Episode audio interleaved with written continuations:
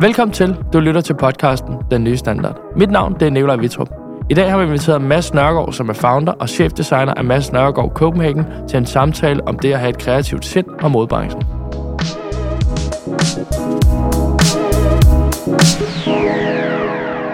Hej Mads, Hej. og velkommen øh, til Den Nye Standard.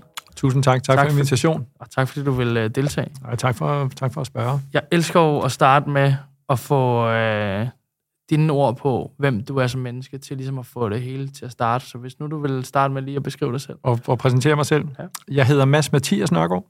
Jeg er, mit mellemnavn kommer fra min farfar, som var sønderjyde og døde i 1945, 44-45, og var på tysk side i Første Verdenskrig.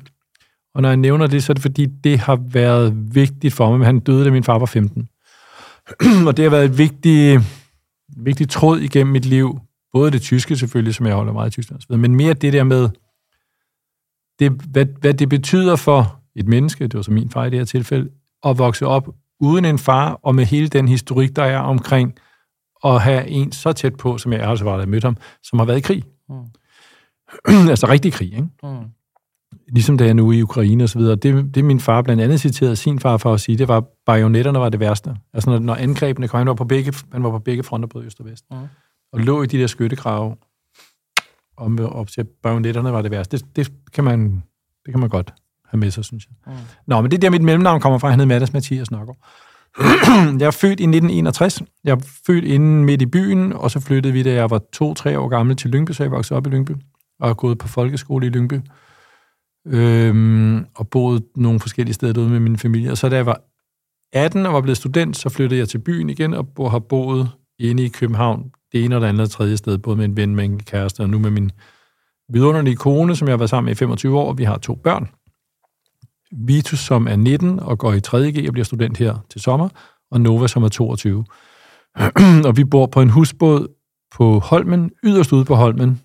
Altså ikke på Refshaløen, det der før hed BRV, men lige før der, på en gammel færge fra Fur, Fur Sund hedder den, Furfærgen.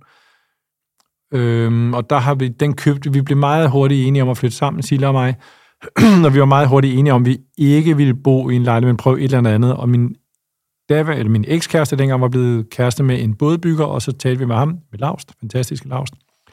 Og så fortalte vi ham, hvad vi havde lyst til. Så sagde han, prøv at høre, der ligger en færge oppe i havnen på Fur, som er blevet taget ud af drift, fordi de skal have en ny færge, fordi den sejler døgnet rundt, fordi der er molier. Tag op og se på den, og hvis det er noget for jer, så køb den, og så kan jeg sætte den i stand for jer. Okay. Og det var sådan, det faldt. Så okay. tog vi det op, og så så vi den, og så tænkte vi, yes, det, lad os gøre det. Og så købte vi den, og så tog vi, har vi taget det slag slag. Så der var ikke nogen plan, der var ikke nogen havneplads, der var ingenting, da vi startede med det. Hvor tit hopper du i vandet om morgenen? Det gør jeg hver dag. Fra, direkte fra båden? Ja, ja, ja. Og det har jeg gjort, men jeg var vinterbader inden. Altså, jeg startede med at vinterbade inden, det, inden vi flyttede på båd. Men da vi så flyttede på båd, så var det, der, altså, der er en, der er nødt til, vi kan ikke bo på en båd og være så tæt på vandet, og, og ingen bader. Så den, den tog jeg fra, fra dag et. Så hvis jeg, siden flyttede har jeg badet hver dag. Stærkt. Altså også om vinteren og så videre. Ikke? Ja. Nå, og så, øh, så grundlagde jeg, hvis du skal vide mere om, at jeg grundlagde min, for at svare på de spørgsmål, min forretning i 1986. Jeg padlede lidt rundt med at studere lidt på RUG og lidt på Københavns Universitet og så videre. Jeg kunne ikke rigtig finde ud af, hvad jeg skulle og hvad jeg egentlig gerne ville. Og så i 1986 åbnede jeg min butik, handlede kun med herretøj, og så udviklede det sig til dametøj og så børnetøj. Så i 1990-91 begyndte jeg at arbejde sammen med min far, blev direktør i Hans Bix, men vi havde hver sin forretning. Det for så vidt det, det vender vi sikkert tilbage til. Det var det, der var grunden til, at det kunne lade sig gøre. Så vi, når vi var uenige om noget, så kunne jeg sige til ham, så gør du bare det over hos dig. Eller han kunne sige, det gør du så bare over hos dig selv. Ja. Samtidig med, at vi arbejdede sammen også. Og det gik slag i slag med det ene og det andet, og så i så blev han ældre og blev sløjere og mistede sit ene ben og så videre, og i 2020 døde han, altså, men 5-10 år før der, 5 år, 6 år før det, der havde jeg købt hele hans forretning. Okay. så, der havde, så, så der har jeg, er det mig, der har haft hele, hele biksen siden da. Og hvis nu man skal vende skåbet lidt, og så sige, hvis nu din øh, kollega eller medarbejder skulle beskrive dig, hvad tror du så, det vil sige? øh, jeg tror, det vil sige, at jeg er, er altså, som vi talte om her, før, før du tændte for mikrofonerne, at det der med at tale pænt om sig selv, det, det skal man jo lade være med. Men jeg tror, det vil sige, at jeg er, øh, sød og mild i udgangspunktet, og og taler, og jeg går meget, meget, meget op i, at vi taler pænt til hinanden på arbejdspladsen. Vi skal kunne tale om alt. Også det mest bøvlede, så sætter vi os over for hinanden, så snakker vi om det. Men vi taler pænt til hinanden. Der er ingen, der råber og skriger osv. osv., osv. Og så tror jeg, de vil sige, så er jeg også, indimellem kan måske være meget sjov, eller hvis det, hvis det lykkes. Jeg er ikke sådan en, på den måde sjov, sjov. Men jeg tror, de vil sige, at jeg er stedig. Jeg tror, de vil sige, at jeg er meget, meget, meget stedig. Mm. Og det vil jeg, kan jeg også godt nægge til. Okay. Det er rigtigt. det er rigtigt. Super. Hvis vi lige skal hoppe tilbage til begyndelsen, nu satte du selv øh, et par år på dig, og du er opvokset i Lyngby ja. øh, som et koldkrigsbarn i en ja. familie præget af kunst og kultur. Kan du ikke øh, prøve lige at øh, lægge noget betydning på, hvad for nogle øh, faktorer det selvfølgelig har gjort for Jo, og det var også, når jeg nævnte så eksplicit min farfar indledningsvis, så er det også for at understrege, der er en, altså der er noget alvor i det der koldkrigsbarn, det er noget, jeg har sagt i nogle andre interviews. Jeg er født i 1961, det vil sige, det er 15 år efter 2. verdenskrig sluttede, 16 år efter 2. verdenskrig sluttede. Og det vil sige, det løb jo i blodet på alle dengang, og, og det der, altså det giver en, Altså, vi, vi havde fast grøddag. Selvom det, det var en fin biks, min far havde, og min mor havde, har en, lever stadig, og har en, havde en fin indtægt, der var historiker og så videre, og så videre. Altså, men der var fast grøddag, fordi man, man skulle være, altså, det, kunne, det var ikke sikkert. Og det var, hvem ved, om det her går så godt som det var. Plus det var jo opbrudstider med ungdomsoprør og kvindeoprør og så videre. så, så det, og det, det er jo de kolde, og, altså 70'erne var jo, grå, som jeg husker dem, og 80'erne for så vidt også, men især 70'erne grå, og der var ikke plads til den store begejstring og den store individualitet. Det var, altså, hvor enten var du for, eller også var du imod, og der var ikke, der var ikke alle mulige mellemregninger, man kunne snakke om. Enten var det sådan der, eller også var det sådan mm. der. Og, og fronterne var, var meget polariseret omkring Vietnamkrigen og så videre, undskyld. Og EU, det der hed EF dengang EU. Altså, det var enten eller, du var for eller imod, og så, og, og så gik der nogle helt klare skillelinjer. Og det var enten sort-hvidt, og så var udsynet var ret gråt, men hele den efterkrigstiden, også med Kubakris, det kan jeg ikke huske, men det har man jo læst om, det var præget af en vis, øh, ikke pessimisme som sådan, men var der, altså man havde der hænderne, man gik ikke rundt og jublede og så videre, det var, det var strenge, det var, man var lidt pessimistisk og lidt afventende om, hvad, hvad, egentlig var der, hvad det egentlig var, der foregik. Mm. Atomtrusler og så videre, ikke? altså det var, og det lagde der en dæmper på det hele. Det er virkelig det, der skal, jeg skal frem, hvad vil jeg sige at være koldkrigsbrand. Det lagde lidt en dæmper på det hele, som, som jo ikke ligger der nu overhovedet. Heldigvis. Mm. Måske, men altså, og, og den, det har jeg da med mig. Altså, jeg, jeg er på, ikke på andres vejen, men på egen vejen er jeg enormt sparsomlig, og altså min familie synes, jeg slukker lyset lidt for ofte, ikke? Altså, før, før nogen har forladt rummet. Okay. Og altså, på, på den måde er det da en meget vigtig del i min, i min, i, i min opvækst. Altså, jeg skal sige, måske til og med asketisk, vil nogen sige. Ikke? Altså, det er den, jeg kender, der er mindst tøj, okay. for eksempel. Ikke? Det er spændende. Ja, og jeg tror, det kommer derfra. Det er selvfølgelig også en, en overdosis på det, jeg handler, på ja, det, jeg arbejder med. Ja, jo princippet have, det, du ja. har jo også rigtig meget tøj i butikkerne. Jo. Ja, og så nogle gange, og så, det, det bliver jo lidt for meget af det hele, så derfor jeg går i det samme tøj mere eller mindre hele tiden. Fedt. Fordi jeg kan ikke, jeg kan ikke overskue at have mere. Altså, jeg kan ikke sådan, hver morgen tage stilling til, skal jeg tage det ene, skal jeg tage det andet. Så det samme på, som jeg havde i går. Så gør jeg det typisk sønder og sammen, så finder jeg noget nyt, så gør jeg det sønder og sammen. Så ligesom alle andre øh, helt almindelige mænd i bund og grund især. Ja, det vil jeg kunne... Ja, jeg tror, der er, jeg tror, der er rigtig mange, der har det sådan. Og det, men for mig handler det selvfølgelig... Det, det er flere ting. Det er dels det der koldkrigs asketiske nøjsomhed. Det er dels det, der ligger i det. Men det er også en... en jeg har så meget tøj, jeg skal tage så meget tilling til så mange farver, kvaliteter osv. hele tiden, så hvis jeg også skal gøre det, når jeg kommer hjem, så bliver det, så bliver det for meget af det gode. Klar. Og så er der en ting til i det, som er, det, og det, kan vi, det, det ligger i de spørgsmål, som, som jeg tror, du vil stille, som er min holdning. Altså, hvad er det? Jeg har, jeg har jo lidt et forbehold over for min branche. Altså, jeg har jo lidt et forbehold, i hvert fald over for den forbruger. Når modebranchen går over og bliver forbrugeristisk, og hvad er det for noget? Og hvad skal du sidde der og moralisere osv.?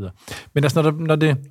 Jeg tror, de fleste af os kender det godt med. På den ene side, så er man vild med noget nyt tøj, en ny stribe, en ny kaffemåde, en ny, noget nyt er fantastisk, ny popmusik, ny det ene og det andet. Alt er fantastisk, når det er nyt. Omvendt, så kan man, især med modebranchen, godt få det med sådan, det går lidt for hurtigt. Der er lidt for meget af det. Mm. I taler lidt for højt, og I, man kan godt have en følelse af, at I propper varerne ned i halsen på mm. os, som forbruger. Og, og jeg tror, vi rigtig mange, jeg selv, og jeg tror, rigtig mange andre kender den følelse, at man har det på begge måder samtidig. Mm. Altså, man er man vild med på den anden side, sådan, ah, prøv at høre, rolig nu, jeg har, altså, det er ikke, fordi jeg behøver noget. Ja. Og overordnet set, det vi tilbyder i min branche, det er, jo, det er jo ikke fordi, at folk fryser. Altså, det er jo ikke langt de fleste i Danmark har tøj nok. Mm. Hvis alle tøjbutikker lukkede i morgen, så vil de fleste af os jo have tøj nok til de næste fem år. Uden ja. det store. Ikke? Uden strømper, handsker, underbukser, mm. undtaget. Ikke? så det er ikke det. Ikke derfor, vi laver tøj i Danmark. For de fleste mennesker i Danmark. Der er selvfølgelig nogle klasseskæld i det her. Mm. Men, men øh, det, som det handler om, er, at vi vil jo gerne kildes alle sammen. Altså, hvis der kommer nogen og siger, prøv at høre, prøv at se, hvad jeg har lavet her, den her, den er mega lækker, om det er mm. en t-shirt, om det er, hvad pokker det måtte være. Men alle vil gerne sige, mm, spændende, det vil jeg da gerne. Ja, lad os mødes, så lad os snakke om det. Jeg vil jeg gerne prøve, hvordan den er. så der er det der element af forførelse, som jeg synes er virkelig, virkelig vigtigt. Hvis det, når det element af forførelse ikke er der, eller hvis det savnes eller bliver mindre, så kan det godt blive lidt træls. Og det forbehold har jeg, altså, og der, derfor insisterer jeg på, at der skal være et eller andet ekstra. Jeg kan ikke insistere på, jeg kan håbe på, at vi i vores Bigs er dygtige til, at der er et eller andet ekstra. Det er ikke bare, det er lidt mere, altså to og to er ikke bare fire. Det er bare lige lidt mm. ekstra et eller andet, som gør, at man har lyst til den der frem for den der. Fordi der er jo mange stribede t-shirts, der er rigtig meget tøj der er meget det ene og det andet. Det ligner hinanden plus minus. Hvad er det, der gør, at man vælger den ene frem for den anden? Og det er selvfølgelig det, som man kalder branding og det ene og det andet, men det skal man jo kunne... Jeg tror på, hvis det virker i tøjbranchen, ligesom med musik og alt muligt andet, du skal ikke tænke det. Hvis, du, hvis der er nogen, der begynder at forklare dig det, og du skal tænke det, og det kommer op i hjernen, så er løbet kørt. Mm. Det skal føles, det skal komme, og hvordan gør man det? Det kan man jo ikke forklare. Det kan man jo kun håbe på på en god dag, at det virker. Præcis. Men, men det, skal, det skal komme indenfra. Og man skal tænke, yes, den, den skal jeg have, og en eller anden mærkelig grund, så tager jeg den der. Fordi hvis du begynder at, ligesom, at, altså, begynder at skulle forklare det og sætte ord på, så er løbet kørt. Så er det jo sådan noget fornuft med det. Så er det ligesom flået tomater. Altså skal du have mm. flået eller hakket eller sådan noget. Det kan jeg da godt have en holdning til. Men altså, pointen i modeverdenen og alt, hvad der har med mode og forførelse at gøre, er, man skal bare føle, det skal være den der. Mads, øh... Og til og med uanset, hvad den koster. Det er det, der er det ekstra interessant. Ikke? Så selvom jeg siger, den er fucking dyr, men jeg skal have alligevel. Det er det, der er så mærkeligt. Det er vildt. Men det er jo, det er jo, men det er jo med vores, vores verden, vi har valgt at leve i, er det jo, er det jo, vi snakkede om, fordi der var sådan en busreklame på vej, da vi kørte ud, der var sådan en, der sagde, at man skulle have kysserlæber. Jeg kan ikke huske, hvem det var. Mm-hmm. Men det er jo igen, det er jo lidt det Nye samme, bryster. det her. Ja, det er jo lidt det samme med den der sådan markat af, sådan, vi skal jo gøre et eller andet, fordi vi skal jo stå ud i forhold til et eller andet. Og det ideal, man har, er jo noget, som vi har set et eller andet sted. Ja. Så det er jo ikke et, det er jo ikke et, et, det er jo ikke et behovspyramide spørgsmål, det her. Det her, det er jo Nej. et... et, et det er noget andet. Det er noget trend og noget fashion og noget, ja. noget, noget, der er hot, noget, der ikke er ja. principielt. Og der synes jeg, når, når nu med den reklame, du har set, jeg har ikke set den der, men jeg har set den der nye bryster, som kører ind imellem, ikke? og andre lignende reklamer, der synes jeg, at når det bliver, det, det, det er trist og det er ærgerligt, når det bliver sådan nogle meget firkantede idealer for, hvordan man skal se ud. Og så bliver det endnu værre, når det bliver noget med kvinder og mænd. Så kvinder skal se ud på den måde, og mænd skal se ud på den måde. Præcis. Det, det er jeg ikke så vild med. Der prøver jeg, håber jeg, at vi kan bidrage til en hos os, at banen snarere bliver lidt bredere. Om du er det ene eller det andet, eller tredje eller fjerde, det må du for selv ligge og rode med. Du er velkommen ind hos os. Vi lover, at vi taler pænt til dig. Gør vores yderste. Øhm, for at, at være imødekommende og så videre. Og ikke have nogen løftet pegefinger om, hvad man må og hvad man ikke må. Og det er i virkeligheden måske det vigtigste inden, at, inden hos os, at det handler om at gøre banen bredere for os alle sammen. Mm. Og, og der er ikke nogen, der skal komme og fortælle nogen, at du skal, dine bryster skal se ud på en eller dine læber, var det der tilfælde, skal mm. være på en eller anden måde. Altså, det må folk selv ligge og rode med. Mm. Og når der kommer for firkantede skønhed, idealer i det hele taget, og for firkantede skønhedsidealer, det er jeg ikke så vild med. Nej. Og det synes jeg, at vi skal passe på med at lægge under for ind hos os. Så det handler om at være imødekommende, og så, så folk får det bedste ud, altså, så man føler, man er en bedre version af sig selv, når man går ud. Det er virkelig det, det handler om. Ja. Og vi siger det, vi har sådan en slogan, det lyder selvfølgelig meget bedre på engelsk, som hedder, what you wear should support you in your ways and beliefs. Mm. Altså det, du tager på, skal gøre, at du ranker ryggen lidt, og føler lidt mere i det, hvad du nu tror på i verden, og går ud til det. Og, og det kan se ud på mange måder jo. Og derfor kan vi jo kun tilbyde, vi kan ikke sige, det der er bedre end det der, og det synes jeg, det der er problematisk med sådan en næsereklame mm. der, det er, at den næse der er pænere end den næse der. Mm er fandme tageligt, altså. Ja. Fordi, hvad med dem, der ikke har den næse? Hvad med dem, der ikke vil have den næse? Hvad med dem, der ikke kan få den næse? Hudfarve, hvad pokker det måtte mm. være? Køn, hvad fanden det måtte være? det er tageligt. Det er ikke imødekommende, og det er ikke, det er ikke så mildt og omgængeligt og inviterende, som jeg synes, tingene skal være. Og det vil jeg gerne, at vi prøver ind hos os, at være lidt mere sådan, altså, uanset hvordan din næse ser ud, Kom ind, fordi du er, du er velkommen her, og vi lover, at vi pakker varen pænt ind, hvis du har brug for en gave. Nu bliver vi nødt til at snakke om dig igen. Ja. Nu var det din holdning, vi snakker Ja. om. Nu skal vi tilbage til dig. Ja. Du har jo masser af idéer, og den, den kører hurtigt øh, på toppen, kan jeg mærke allerede. Øh, skabertrang. Hvordan delen øh, kommer den ind øh, i hele det her billede her? Fordi der er vel en eller anden form for skabertrang i forhold til at skulle skabe forretning sammen med sig selv og så ind i sin fars biks. Ja. Altså, det, det sjove med at skulle sådan noget som det her, det er, at så har I sendt nogle spørgsmål, som jeg så har læst flere gange for at forberede mig. Mhm. Og det gør jo, at jeg har været nødt til ligesom at prøve at tænke tilbage til, hvordan var det egentlig med det her her. Og der- der må jeg sige, der, der har ikke været nogen plan. Det skete bare, Mm. hvor mærkeligt den lyder. og jeg, som jeg nævnte indledningsvis, jeg har prøvet at gå på at læse både det ene og det andet, samfundsvidenskab og litteraturvidenskab, og det fængede ikke rigtigt, så arbejdede jeg med det ene og det andet. Der var ikke rigtig noget, der fængede, og så sagde min far, der er nogle englænder her, som har lavet nogle tørklæder, som er, som er smukke og gode, og det er søde mennesker, og jeg tror, man kan sende mange af dem, i hvert fald et år eller to, rundt omkring. De søger, leder, efter en agent, er noget for dig? Og så mødte jeg dem, og så sagde jeg, ja, det kunne jeg godt tænke mig, og så rejste jeg rundt i Danmark, Norge og Sverige, hvor, de, hvor jeg var agent for, med to kufferter, det var før internettet der, ikke? To kufferter, en med, med mit tøj, og så en med kollektionen herover, og så sov jeg hos venner og bekendte og familie i, Dan, i Oslo, Stockholm, Göteborg, Mm. hvor jeg nu kom, kom forbi. Og så med sådan, spurgte jeg mig undervejs, hvor er der en pæn butik, så gik jeg ind i en pæn butik, og så sagde jeg, goddag, jeg havde sådan og sådan, jeg har det her tørklæde for sådan og sådan, er noget, du vil se? Og jeg kan til... jeg kan stadigvæk huske fuldstændig på navn og adresse, nærmest klokkeslæt, hvem der var søde og tog godt imod mig, og hvem der ikke gjorde det. Og fordi der, der er rigtig mange, som i sådan en situation, der står på, at der står en knys på, hvad var jeg, 20 eller sådan noget, ikke? 21. Med de her her, som siger, hvor der nej tak, eller rend mig i røven, eller et eller andet, du kan fandme være røv, eller et eller andet. Altså, og så er der andre, der siger, spændende, hej, jeg hedder Rolf, kom indenfor, sidder ned på en kop kaffe, må jeg se, hvad du har med. Og så nogle gange købte jeg, nogle gange købte det ikke, det ved man jo ikke, det, må, det er jo afhængigt af, om de kunne lide dem eller ej. Men der var bare en gestus i at tage pænt imod, Mm. og stikke højre hånden frem og sige, dag, yes, kom indenfor, vil du have en kop kaffe, eller vil du det ene eller andet? Og det har været virkelig vigtigt for mig, øhm, at vi med alle dem, med de butikker, vi har, så er planen jo, håbet er, at der kommer mange, der ringer til os og siger, jeg har, har nogle nye tørklæder, noget et eller andet, noget Mm. øresmør, hvad bare det må være. Ja. Vil, der noget, I vil se? Og der er det helt afgørende inde hos os, er, at vi er søde og imødekommende og siger, spændende, kom ind for at sidde ned på en kop kaffe, det er sådan, sådan, sådan, fordi det er det, vi lever af. Og jeg kan tydeligt huske Andrea, Ru- Andrea Rudolph, som mange kender i dag, for, fra hendes cremer. Hendes mor, Elisabeth Rudolph, havde butik i Aarhus og i Odense. Og hun var en af de få, som, vi- som altså, jeg anede ikke, hvem hun var, hun anede ikke, hvem jeg var overhovedet. Altså, der var ingen kontakt med noget som helst. Det var bare, gå ind for siden af pæne gæster hver gang. Jeg gerne have fire den, og to den, og tre den, og en den. Det var virkelig, virkelig lærerigt for mig. Og så gør det er også at gøre tingene på en hård måde. Ikke? Mm, jo, du iværksætter til bogen den vej. ja. Jeg, jeg synes mere bare, at jeg var, var, var flad og gjorde det, som det nu kunne. Sådan er der, sådan er der nogle eventyr, der starter jo. Ja, ja, sådan er det. Lige præcis. Og det var, ej, det var virkelig, virkelig lærerigt. Mads, hvordan... Øh, fordi ja, du, du beskrev lige lidt din far, han døde jo så desværre i 2020, mm. men hvis vi lige skal tage tilbage, fordi din far havde jo Nørregård butik, mm. Mm, ja. øh, som lå inde på strøget også. Ja. Øh, I forhold til dit valg og indflydelse, nu hjælper han dig så også i gang med at sige, Ja, ja. ja. stadig knægt. ja. Men hvad, hvad sådan... Jeg synes, jeg har læst lidt omkring, at det var ikke din, øh, din opfattelse, Nej, nej, at du lige præcis. tøjvejen. Men det, men det var, far, altså, jeg han- havde, nej, jeg havde slet ikke tænkt, at jeg skulle handle med tøj. Præcis. Men det var også fordi, jeg blev så... Jeg blev ikke, ikke drillet i skolen, men alle sagde, jeg ved ikke, om du skal lade noget, du skal være sammen, du skal handle med tøj, siger sådan din far.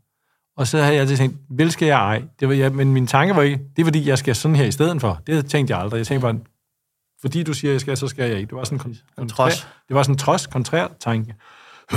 så da det endelig dukkede op, og jeg gjorde og sagde ja til det der, altså det kunne lige så godt være et job på en bar eller sådan noget, men så Mm. det var sådan, yes, det er sjovt det her. Med dem kom jeg til Paris på nogle store messer, der var dernede, som var den måde ver- verden, eller branchen hang sammen med, hang sammen på, den, på det tidspunkt. Det var vildt sjovt og spændende, og Paul Smith, som mange sikkert kender i dag, havde lige startet sin Bix og var en af udstillerne, så det var enormt inspirerende. Der var en fed energi og gang i den, og det var Mhm. virkelig, virkelig, virkelig sjovt. Men det er da fordi, at Jørgen sagde, kunne du tænke dig at prøve at se det her? Og det kunne have været, at det ikke var lykkedes, altså. Mm. Men, men det gik, men hele min barndom og opvækst havde jeg tænkt, at jeg ikke skulle handle med tøj. Så, det, så derfor der har aldrig, aldrig været nogen plan. Der har kun været en plan på, hvad jeg ikke skulle. Og så prøvede jeg alle mulige ting, som ikke var sjove, og så var, kom jeg forbi det her, og så var det sjovt, og så blev jeg hængende. Så det, det er i virkeligheden, det er virkeligheden den vej rundt. Og jeg har aldrig oplevet, eller opfattet mig selv som kreativ, der sad og tegnede og skitsede og sådan noget. Det har jeg aldrig. Jeg kan ikke tegne. Fedt. Men det, men det, vil jeg sige, det er jo ikke nogen fordel. Det er jo ikke noget, jeg skal prale med, men det, det er mere en konstatering. Og det havde da været smart. Nej, det vil jeg ikke, det været smart. Det er også ligegyldigt, hvad der var smart. Det havde været sjovt, hvis jeg, da jeg var yngre, efter den oplevelse med de tørklæder der, havde taget, det, taget med dem, eller med de englænder, jeg arbejdede for, eller Paul Smith, som jeg lærte at kende dengang, havde sagt, prøv mig ikke komme på dit lager og, og, gå og gå til hånd i nogle måneder, bare for at se, hvad det her er for noget, og så se, hvor det bragte mig frem, hvor det bragte mig hen. Mm. Det gjorde jeg ikke, og så åbnede jeg i stedet for en butik i København. Ja. så det, og så gik det slag i slag. Men altså, det, når jeg kigger tilbage, det kunne jeg godt have tænkt mig. Det har da været sjovt at bo i London i midt-80'erne, og og, eller Paris, eller pokker det måtte være, ligesom tage det måned for måned og se, hvad der skete, og arbejde lidt det ene sted og lidt det andet sted. Og... Har du nogensinde fortrudt, at du har holdt hoppet i tøjbranchen? Nu er det selvfølgelig nemt at være mandagstræner og sige nej, men har du nogensinde haft nogle dage, hvor du tænkte på, hvad jeg har gjort noget andet? Nej, ikke, ikke for alvor. Jeg gik og, og, og flyttede med tanken i en periode, og så talte jeg med mine venner om det. Så sagde han, hvad du er, Marker? Gør det. Altså, hvis du mener det, søg et job. Det var der ikke andre, var, var aviser. Så han, køb en, køb en center, så viste du det, alle stillingerne var i. Mm. Fortæl din familie og din bestyrelse om, at du gør det. Køb en avis, søg et job, og vær ærlig over for dig selv, og vær ærlig for dem, du søger. Bare, du bare sige, hvad, bare fortæl, hvad det er. Altså, mm. der er ikke nogen til at sidde og lyve og lade som om, du... Øh, altså, og vær, vær åben i din proces. Og så undersøg, om, det, om du reelt er noget, om du vil noget andet. Mm. Og det fik jeg jo aldrig gjort. Og det kom ikke til en job? Nej, det kom aldrig til noget. Jeg fik ikke engang købt den der søndagskalender. Nej, der kom det. Så det var virkelig en mere udtryk for en irritation, træthed eller et eller andet over for mit nuværende, eller over for det, jeg lavede, mere end det handlede om at ville noget andet. Ikke? Ja. Så det var et virkelig godt råd, jeg fik af, af Thomas, hedder han. Som jeg fik af Thomas der. Øhm, nej, jeg har ikke ikke for alvor gerne vil lave noget andet ikke på den måde. Jeg synes, det, jeg laver, er vildt sjovt. Men jeg, hvis, jeg skulle, hvis jeg skulle, skulle lave noget andet, så skulle jeg læse historie, eller en eller anden form for historie, dengang jeg, da jeg læste osv. Det havde jeg sikkert synes var sjovt. Mm. Men altså, jeg, jeg synes, det jeg laver, jeg synes, jeg har verdens bedste job. Det er vildt sjovt. Så lad os, Fantastiske uh, medarbejdere. Så lad os snakke og, lidt ind i uh, Mads Nørgaard. Mm. Brandet nu. Mm. Mads, hvis nu, nu sagde du godt nok til mig, at du ikke var så god til at prale, inden vi gik på, ikke? Men I er jo et af de mest etablerede danske modebrands, der findes. Det er jo et faktum. Så tak. det er jo ikke at prale. det er også dig, der siger det. Ja, præcis. Hvis, hvis nu man skal prøve at sætte dig op for en lille bit smule øh, spotlight og spørge, hvorfor tror du, I fik succes med det, I gjorde? og hvornår var det, I, du følte, I fik succes?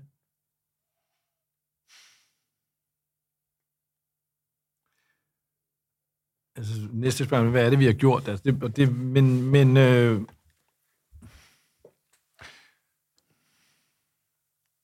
der er en eller anden rød tråd omkring det, jeg sagde med at, at prøve at ikke have så mange løftede pegefingre, men at prøve at være imødekommende over for folk, som det er. Være imødekommende over for nye tendenser også.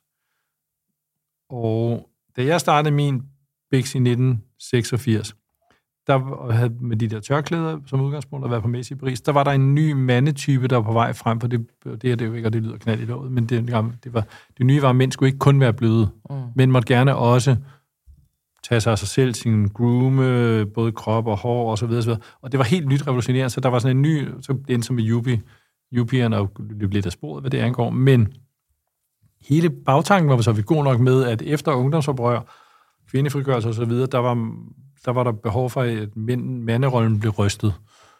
Så kan man diskutere, om den blev rystet nok. Det vil jeg nok mene, den ikke gjorde, men, men der var i hvert fald, der skete noget der, som var, som var dengang progressivt. det var min indgang til det. det minder for så vidt om min fars indgang, dengang han startede sin Bix i 1960, i 1960, 59, 60, 61, sammen med min mor, som ungdomsoprør, kvindefrigørelse, nyt syn på barnet. Og sådan. Det er for så vidt lidt den samme indgang til det med at prøve at være ikke dog, det er to ting samtidig. På den ene side at være ikke dogmatisk og sige, det skal være sådan og sådan, en næse skal se sådan ud, det er rigtigt end det, og så videre. Prøv ikke at gøre det på den ene side. På den anden side, og holde fast i, der skal være et element af forførelse. Der skal, der, det er noget ulogisk. Der er noget, som du ikke kan forklare, som gør, at men vælger den ene frem for den anden. Og hvis du begynder at forklare det, jeg skal forklare til kunden, så er løbet kørt. Der er et element af noget irrationel forførelse, hengivenhed, øh, delikatesse, kilden, et eller andet, som skal være der.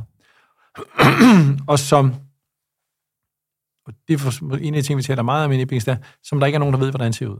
Du kan ikke sige, jeg kan ikke sige, at der kommer noget, som er irrationelt. Det, det kan, men der kan komme nogen ind ad døren, som siger, du skal du se, jeg har lavet en ny buks, jeg har lavet en ny stribe, jeg har lavet en ny et eller andet, et eller andet, et eller andet. Og som kan have det element i sig. Et godt eksempel er Henrik Vipskov, tror jeg mange kender, den danske designer. Da han startede, altså ingen vidste, hvem han var, men så kom, vi holdt sådan faste møder om onsdagen, hvad vi stadigvæk gør ind i butikken, hvor dem, der vil tilbyde at sælge noget til vores butik, de kom, det har vi varerne med, og så kigger vi på det, vi var et indkøbshold på 3-4 stykker. Og så er der en, der siger, så er der kommet en fyr, der Henrik Vipskov, han har lavet den her buks her i fløjt. Og så kigger vi på den, og jeg synes, det er da ikke det store, det er da ikke, det er da ikke. Og to andre siger også, jo, skal det nu være noget? Så siger Jørgen, jo, det kan da godt være. Jo, jeg skal købe 12.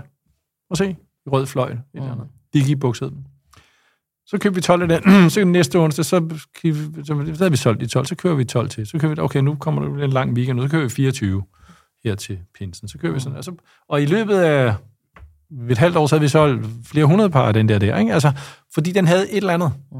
Og, og, det, og det vigtige med historien er ikke, det er dels at tale pænt om min far selvfølgelig, men det er lige så meget det der med at, at ikke være sikker på, at man ved, hvad der er rigtigt. Mm. Og fastholde den tvivl hele tvivl, tiden, for at være åben over for det element af forførelse, som der er nødt til at være.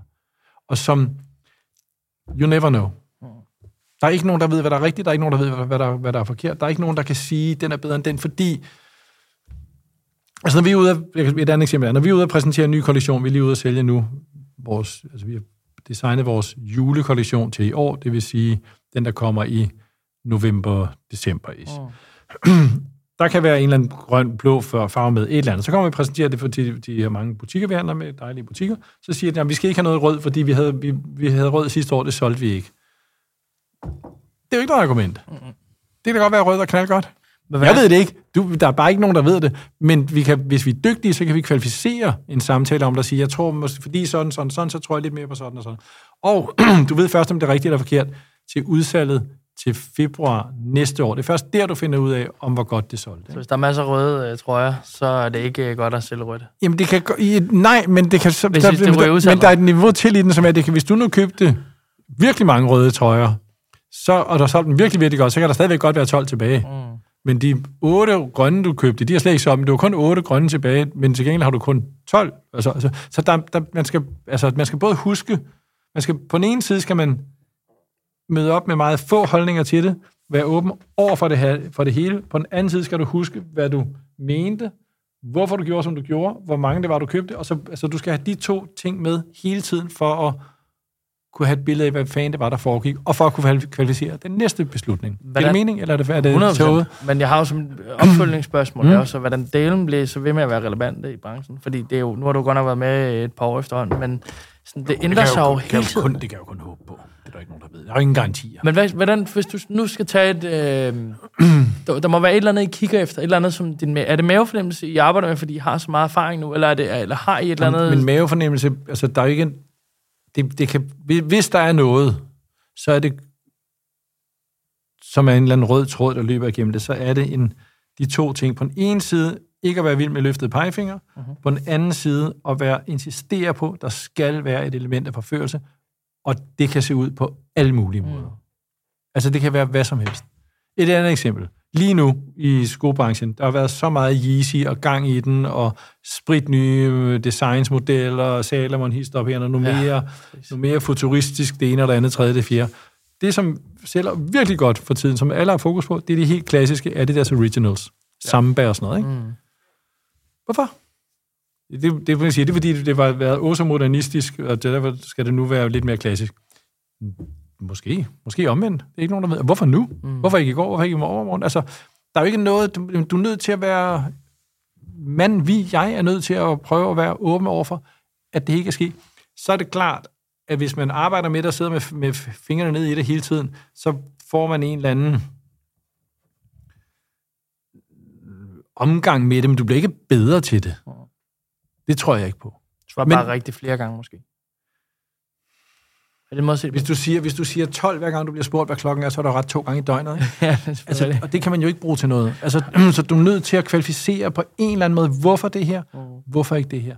Og så skal man være, så skal man vide og være villig til, at nu tager vi en chance. Mm. Nu gør vi sådan her. Nu kører vi, der er de her fire farver, vi køber 0, 0, 0, køber 12 af den, og så køber vi 100 af den der der. Ja. Fordi det tror vi på. Mm. Men, det kan jo ikke, men du, for du er nødt, du, hvis du kører 12 af dem alle sammen, så er der i hvert fald noget, der er, så, så, så, Præcis. så begår du stensikkert en fejl. Præcis. Så jeg kan ikke... Jeg vil sige tak for de kørende ord, men, men det, det må vise sig i morgen. Det er jo ikke til at sige. Men I Det er har jo, altså, jeg synes jo, lad, lad os lade hoppe, hoppe lidt videre faktisk, fordi jeg tror, jeg kommer tilbage til det igen ved det her. Fordi igennem din karriere, så har du arbejdet rigtig, rigtig tæt med din far. Mm. Øhm, og din far startede jo i Nørregård på strøget. Mm. På strøget. Ja. Man kan sige, I har jo ramt rigtig mange år. Rigtig, rigtig, rigtig mange år. Først din far, og så dig. Og I har overlevet flere kriser, I har overlevet øh, corona og alle mulige ting. Så der har jo ligesom Mm. været sådan et mindset i, I har, I har klaret en masse ting. Så jeg, det, vil, det var bare lige noget ros. Det behøver du ikke forholde dig til. jeg ikke, øh, det kan jeg, det, det, jeg kan ikke, øh, Men det behøver du ikke forholde dig til. jeg ikke, jeg Så lad mig stille et spørgsmål, så du kan reflektere Mm. lidt igen. Hvad for et mindset tror du, det har krævet at arbejde både så tæt med din far, men også i den der branche, der bevæger sig så ekstremt hurtigt, som, som fashion gør? Øhm, det tror jeg aldrig, jeg kan svare på. Det har noget med den stedighed, vi talte om før, indledningsvis. Det har noget med den at gøre, så noget med en, en, den der grund, en grundholdning til, hvad der er, jeg arbejder med. Og det er både den, på den ene side enorm begejstring, på den anden side et forbehold. Mm. Og prøve at have, at have de to, det er jo for så vidt to værdier, ikke? og have de to med hele vejen i, hvad der foregår. Mm. Øhm, og, jeg, jeg, og jeg tror, at der er mange, der godt... Altså, der, jeg tror, der er rigtig mange, der har det samme forbehold, som jeg har over for branchen. Og som, men som stadigvæk har den samme begejstring. Så, så, altså, og hvordan kommer det til udtryk? Det kommer ud- blandt andet til udtryk ved, at jeg synes, det er principielt, at det mere eller mindre det samme, vi laver hele tiden. Altså, der var en kunde, der engang sagde, tak for, tak for genkendelig fornyelse. Det var en god måde at beskrive det. Ja, det var virkelig smukt. Jeg har også skrevet tusind tak, og jeg har også skrevet det ud i store banner, det hænger på min opslagstavle. Altså lige foran, hvor jeg sidder og Mm. arbejder på mit kontor. Tak for genkendelig fornyelse. Det sidder også bare andre af mine medarbejdere også. Men det er en, god, det er en god måde at Den er, det er virkelig, virkelig smukt sagt, og det, Ja. ja. fandme, det, var en, det var en virkelig køn kommentar. Øhm, fordi det er jo meget det samme, vi laver, synes jeg, hele tiden. Men for mig, som er den nørd, jeg jeg kan jo, jeg kan jo virkelig gå op i, om den binding, som i den pågældende t-shirt, om den garn er sådan, sådan, og den er. For en almindelig forbruger, så er det, prøv høre, det er den samme. Mm. For mig er det noget helt, helt, helt nyt. Vi nu har vi lavet den på den og den måde, så den helt ny stri- striberapport, bredde og højde og sådan noget. Det kan jeg jo bruge lang tid på. Men grundlæggende er det meget det samme. Mm. Og det, det, sådan må det jo være. Det er jo mig, der laver det. Det er Mm. mig, der står... Ej, det er alle mulige gode medarbejdere, men det er mig, der står som er sådan afsender på det. Så selvfølgelig, og jeg mener jo det samme, som jeg, jeg mener forhåbentlig det samme i dag, som jeg mente i går. Mm. Så, så det kommer til at ligne sig selv. Og, det, og den genkendelighed, tror jeg god. Og så forhåbentlig, så med, med de andre brands, vi handler med, og med dem, vi viser i vinduet af kunstnere osv., så, videre, så, videre, så kommer der et element af noget andet, som gør, at det ikke bare bliver det samme og det samme og det samme. Har nogensinde prøvet at rive øh, roden op for Mads Nørgaard og prøve at se, hvad det kan? Hvad betyder det? Altså prøvet øh, et eller andet, der ikke er genkendeligt. Noget, som, hvor Ja, ja, ja, det her det- det er totalt Ja, ja, øh, det, jo, jo, en jo, anden jo, vej, end hvad jo, vi jo, lige præcis, jo, så har vi tænkt, nu skal vi være lidt mere smart, og nu skal vi være lidt mere det ene eller andet. Det er som regel ikke gået særlig godt. Okay. Men det er jo også sjovt nogle gange at prøve noget helt andet, det ikke? Eller er det sjovt? Der er, der er ideen om det er i hvert fald okay. sjov. Ideen om det er sjov. Øhm, Men er det en kreativ proces, der er sjov? Jo, og det er klart, hvis vi bare sad og lavede det samme og det samme og det samme, så ville det jo ikke gå. Mm. Og det gør vi jo heller ikke. Altså, det er jo ikke mange år siden, at min, begge mine børn sagde til mig, far, du er så nødt til at gå i nogle bukser, der er lidt større, fordi det der, det går altså ikke. og for at sige en ting, så derfor... Når Min børnene min siger, det, søn- det er et problem. ja, og når min søn han er helt af mig, og siger, bror, det kan ikke blive stort nok, det kan ikke blive langt nok, far. Okay. Men, øh, men så, der, det er jo nødt til at udvikle sig, og verden udvikler sig, og selvfølgelig udvikler vi os også som mennesker, så det skal ikke bare være det samme og det samme, det får man jo ikke point for. Man, får ikke, man får ikke, det er jo bagsiden, det kan godt være, jeg er stedig, ikke? men man får ikke point for at være den mest stedige. Det, det, det, det, det er ikke, det er ikke, ej, det er ikke det, det er ikke der. Men stedigheden kan forhåbentlig gøre, at der er nogle værdier og nogle udtryk, som får som bliver vedligeholdt, så det, det ændrer sig, hvordan de ser ud, men det er for så vidt den samme ting, der ligger, det samme forbehold, mm. den samme begejstringsgen, der ligger nede i bunden af det. Ja. Men det er klart, det ser ud på alle mulige måder. Og når folk, altså hvis, hvis der kom ind i dag med Henrik Vipsgaards fantastiske digibukser, og sagde, vi køber den her, så vil man sige, det, det, det er ikke sådan, sådan skal det ikke se ud nu. Nej. Men det skal se ud på en eller anden måde. Øh, ligesom når folk siger, at det er enormt meget 80'er inspiration. Altså, der kom nogen i tøj fra 80'erne nu, og havde det på, så ville jeg jo ikke, jeg vil sige, det var ikke smart, det var ikke det, Nej. men det er inspiration derfra. Men det kommer jo igen nu, alt det der, gør det ikke? Jo, alting Lidt på vej. I alt kom, der er jo så meget af det ene og det andet, så er der lidt det ene, og så er der lidt det andet. Ikke? Men det er jo inspiration fra det, mm, og det, det kan være vildt sjovt at kigge tilbage og sige, åh, oh, tænk at bukser, tænk det ene og det andet, tredje, mm. fjerde, forskellige snit og så videre. Øhm, skal vi lige uh, hoppe lidt i uh, internationalisering? Ja. Fordi du var jo lige her øh, 27. april, der har jo lige åbnet en uh, flagship store. Mm. Den første uh, uden for Danmarks ja, lige præcis. Ja. i Berlin. Ja. Nu sagde du, at du var meget glad for Berlin, og der var lidt en forhistorie til det. Er der andre grunde til, at du har valgt Berlin som, uh, som den? Jakob som uh, Jakob, Jakob Østergaard Andersen Bing hedder han til mellem, kalder vi ham. Mm.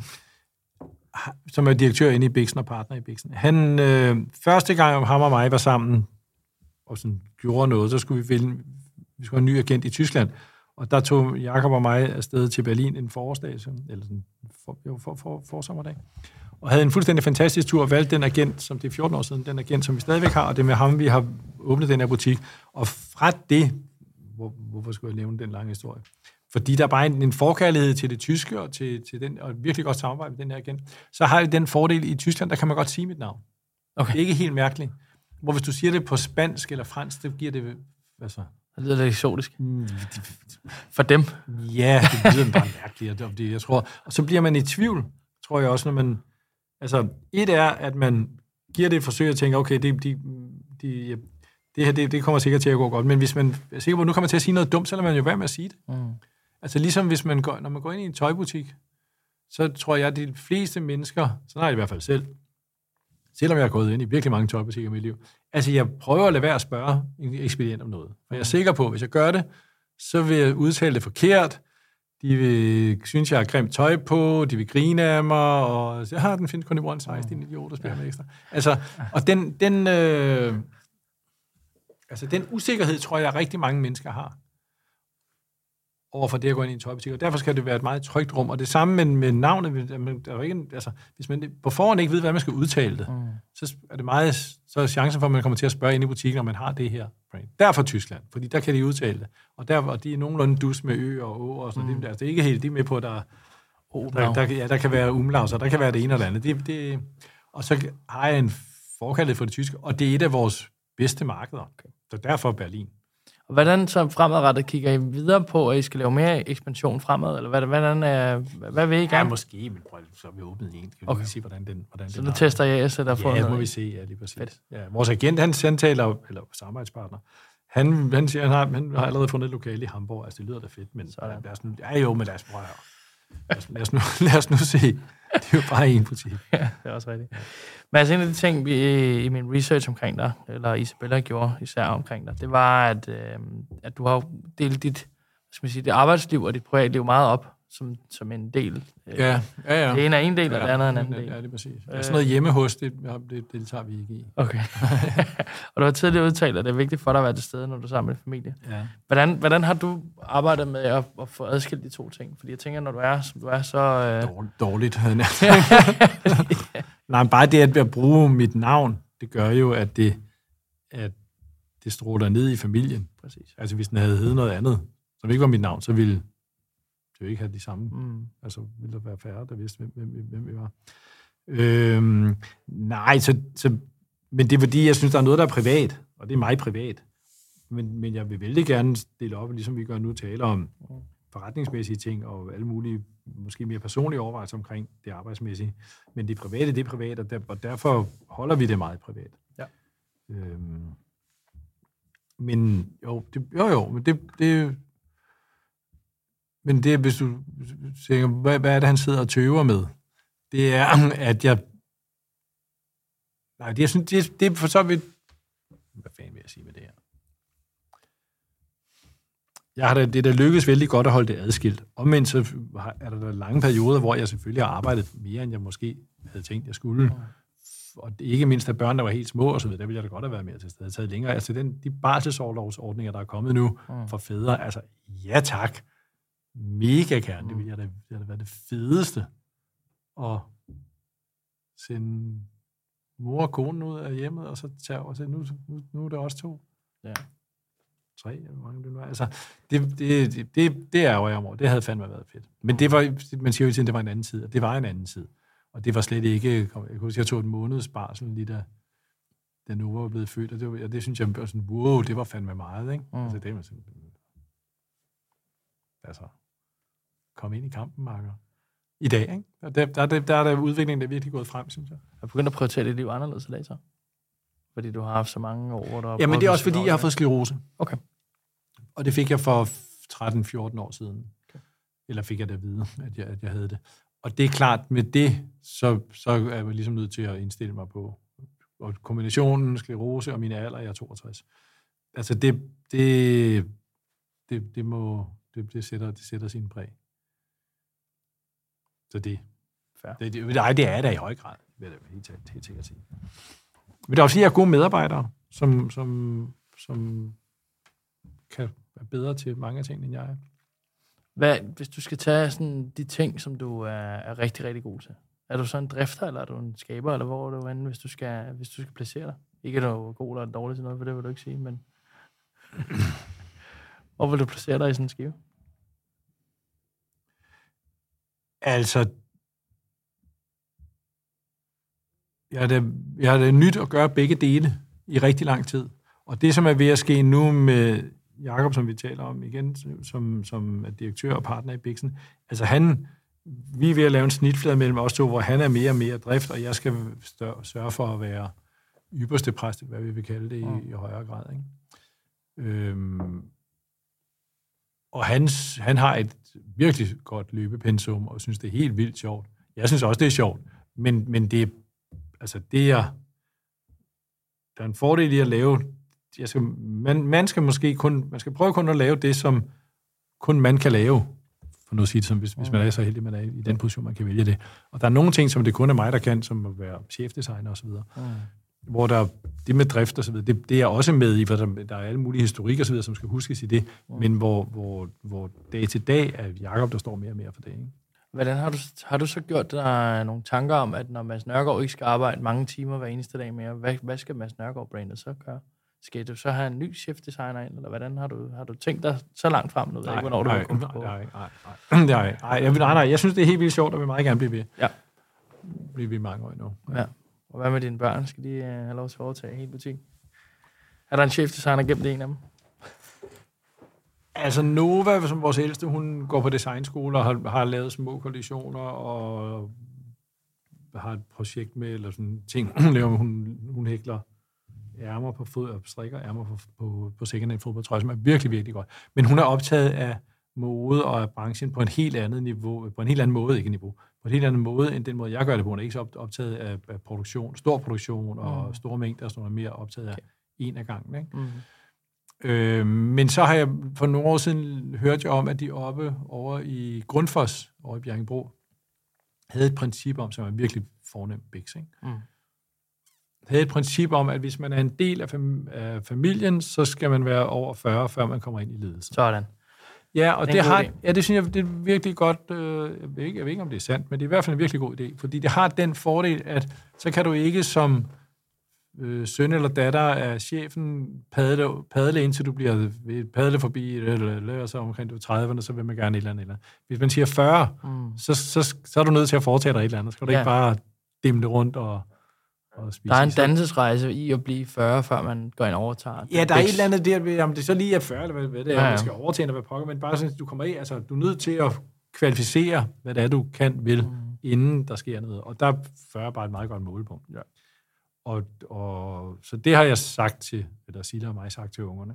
Og det synes de begge to, det- kan du- altså, Fedt. Ja, ja, men de, de, Nova har rigeligt at lave med sine trøjer, og Vitus har rigeligt at lave med at skulle blive student til sommer, så der er ikke, det er ikke det, det, Ikke der, det, er ikke, ikke det, der går op sammen. Men det, jeg, nej, det, jeg vil sige med det er, at jeg følte, du spurgte før, om jeg, jeg fortalte om det med at gå i sin fars fodspor. Mhm. Jeg har ikke fra min mor og far følt, at jeg skulle det, og ikke følt noget pres for, at de synes, jeg skulle gå i, deres, gå i min fars fod. Det, slet- det føler jeg oprigtigt ikke.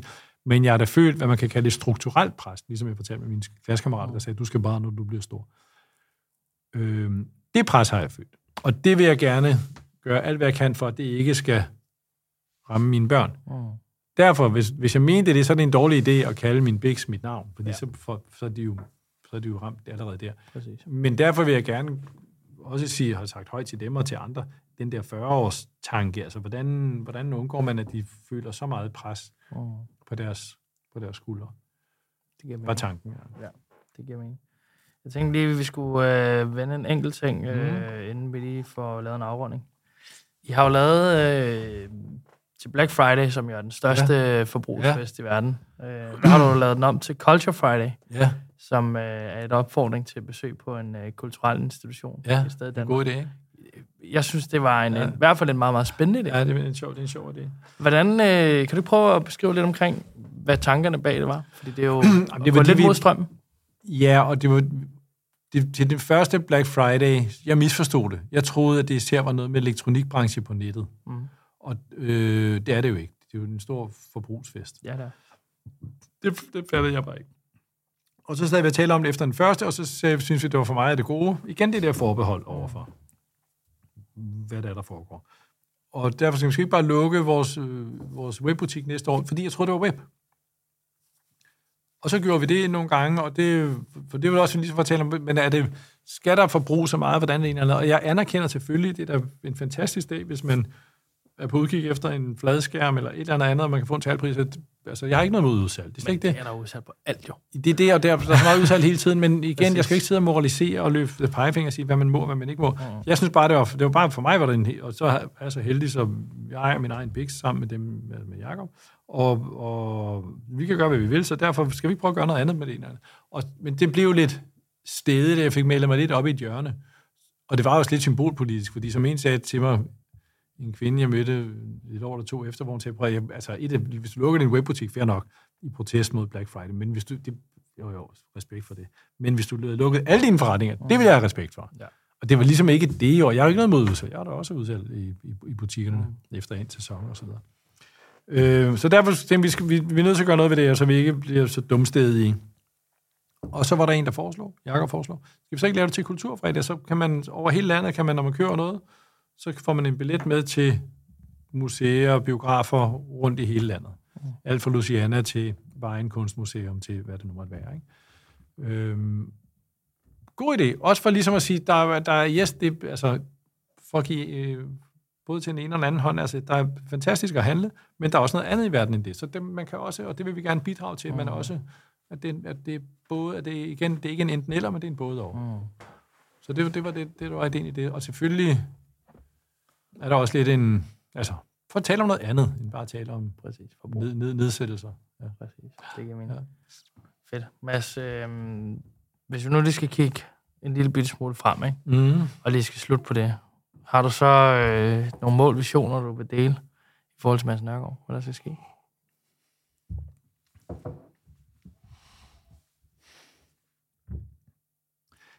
Altså, det er jo sjovt, når man har noget, man er glad for, så er det jo sjovt at se, at det gror. Altså ligesom blomster og planter og sådan noget, og børn og sådan noget. men, men når det er sagt, så det skal ikke blive, altså jeg har ikke noget behov for, at det bliver kæmpe, kæmpe, kæmpe stort. Det, det er den biks, vi har. Så det er mere en sund drift med glade medarbejdere og glade kunder. Det, det er meget mere det. Og så pø om pø udvikle det til, hvad der, hvad, hvad der nu måtte vise sig at være, hvad man synes, der er sjovt, og hvad der, hvad der kunne være godt at lave. Og, så, og, og igen meget projektorienteret. For eksempel, vi lavede her 8. marts til kvindernes internationale, internationale kampdag havde vi et projekt med en, den dansk-tyske kunstner Ursula Reuter inde i butikken. Altså sådan nogle fejringer, noget, hvor man tænker, wow, det skulle, det kunne, godt, kunne være sejt at gå en ekstra mil for det her, fordi det er et godt projekt med masser af indhold og med holdninger, og nogle holdninger, vi gerne vil støtte osv. Så det var, altså, sådan noget, synes jeg, er, er vildt sjovt. Og så blive ved med at levere en god service, både på nettet og i butikker osv., og, og, og en imødekommende stemning, hvor der er rart at være. Altså, hvis nu du skulle give et øh, godt råd videre til, lad os sige, en, der gerne vil starte et fashion brand i morgen, hvad vil du så give? At man skal ikke lytte for meget til, hvad alle mulige har, alle mulige gode råd og regler og sådan noget. På at man skal tage det og gøre det på sin egen måde. Nu mere, nu mere fra hjertet, nu bedre. Selvfølgelig er der alle mulige økonomi og så videre, men nu mere, nu mere man kan mærke personen, personligheden, ambitionen, drømmen, nu bedre er det. Og det kan se ud på alle mulige måder. Der er ikke nogen, der skal komme og sige, det, det må du ikke, du skal altid huske, at du, skal betale, betale moms, det er ikke det. Mm. Men, men hvordan det, man kommer med, nu mere hjerte der er i det, nu bedre. Der er så mange lige linjer og hårde kanter i verden for tiden. Mm. der er behov for ting, som har mere ånd og rundhed og mildhed og sådan noget. Det, det, og det tror jeg, det er det folk, det er det, man gerne, det er det. Så nu mere, altså nu mere personlighed ned i det på alle mulige måder, og hvad der er en eller mange, der laver det sammen, kollektivt, eller alt det, må, det, der er ikke noget, der er rigtigt, der er ikke noget, der er forkert. Men, men, der kan aldrig komme for meget hjerte i ting. Så lad os øh, afslutte der. Mads, mm. tak, fordi du ville Selv tak. Tage. Mm, tak, fordi jeg måtte være med. Tak for det.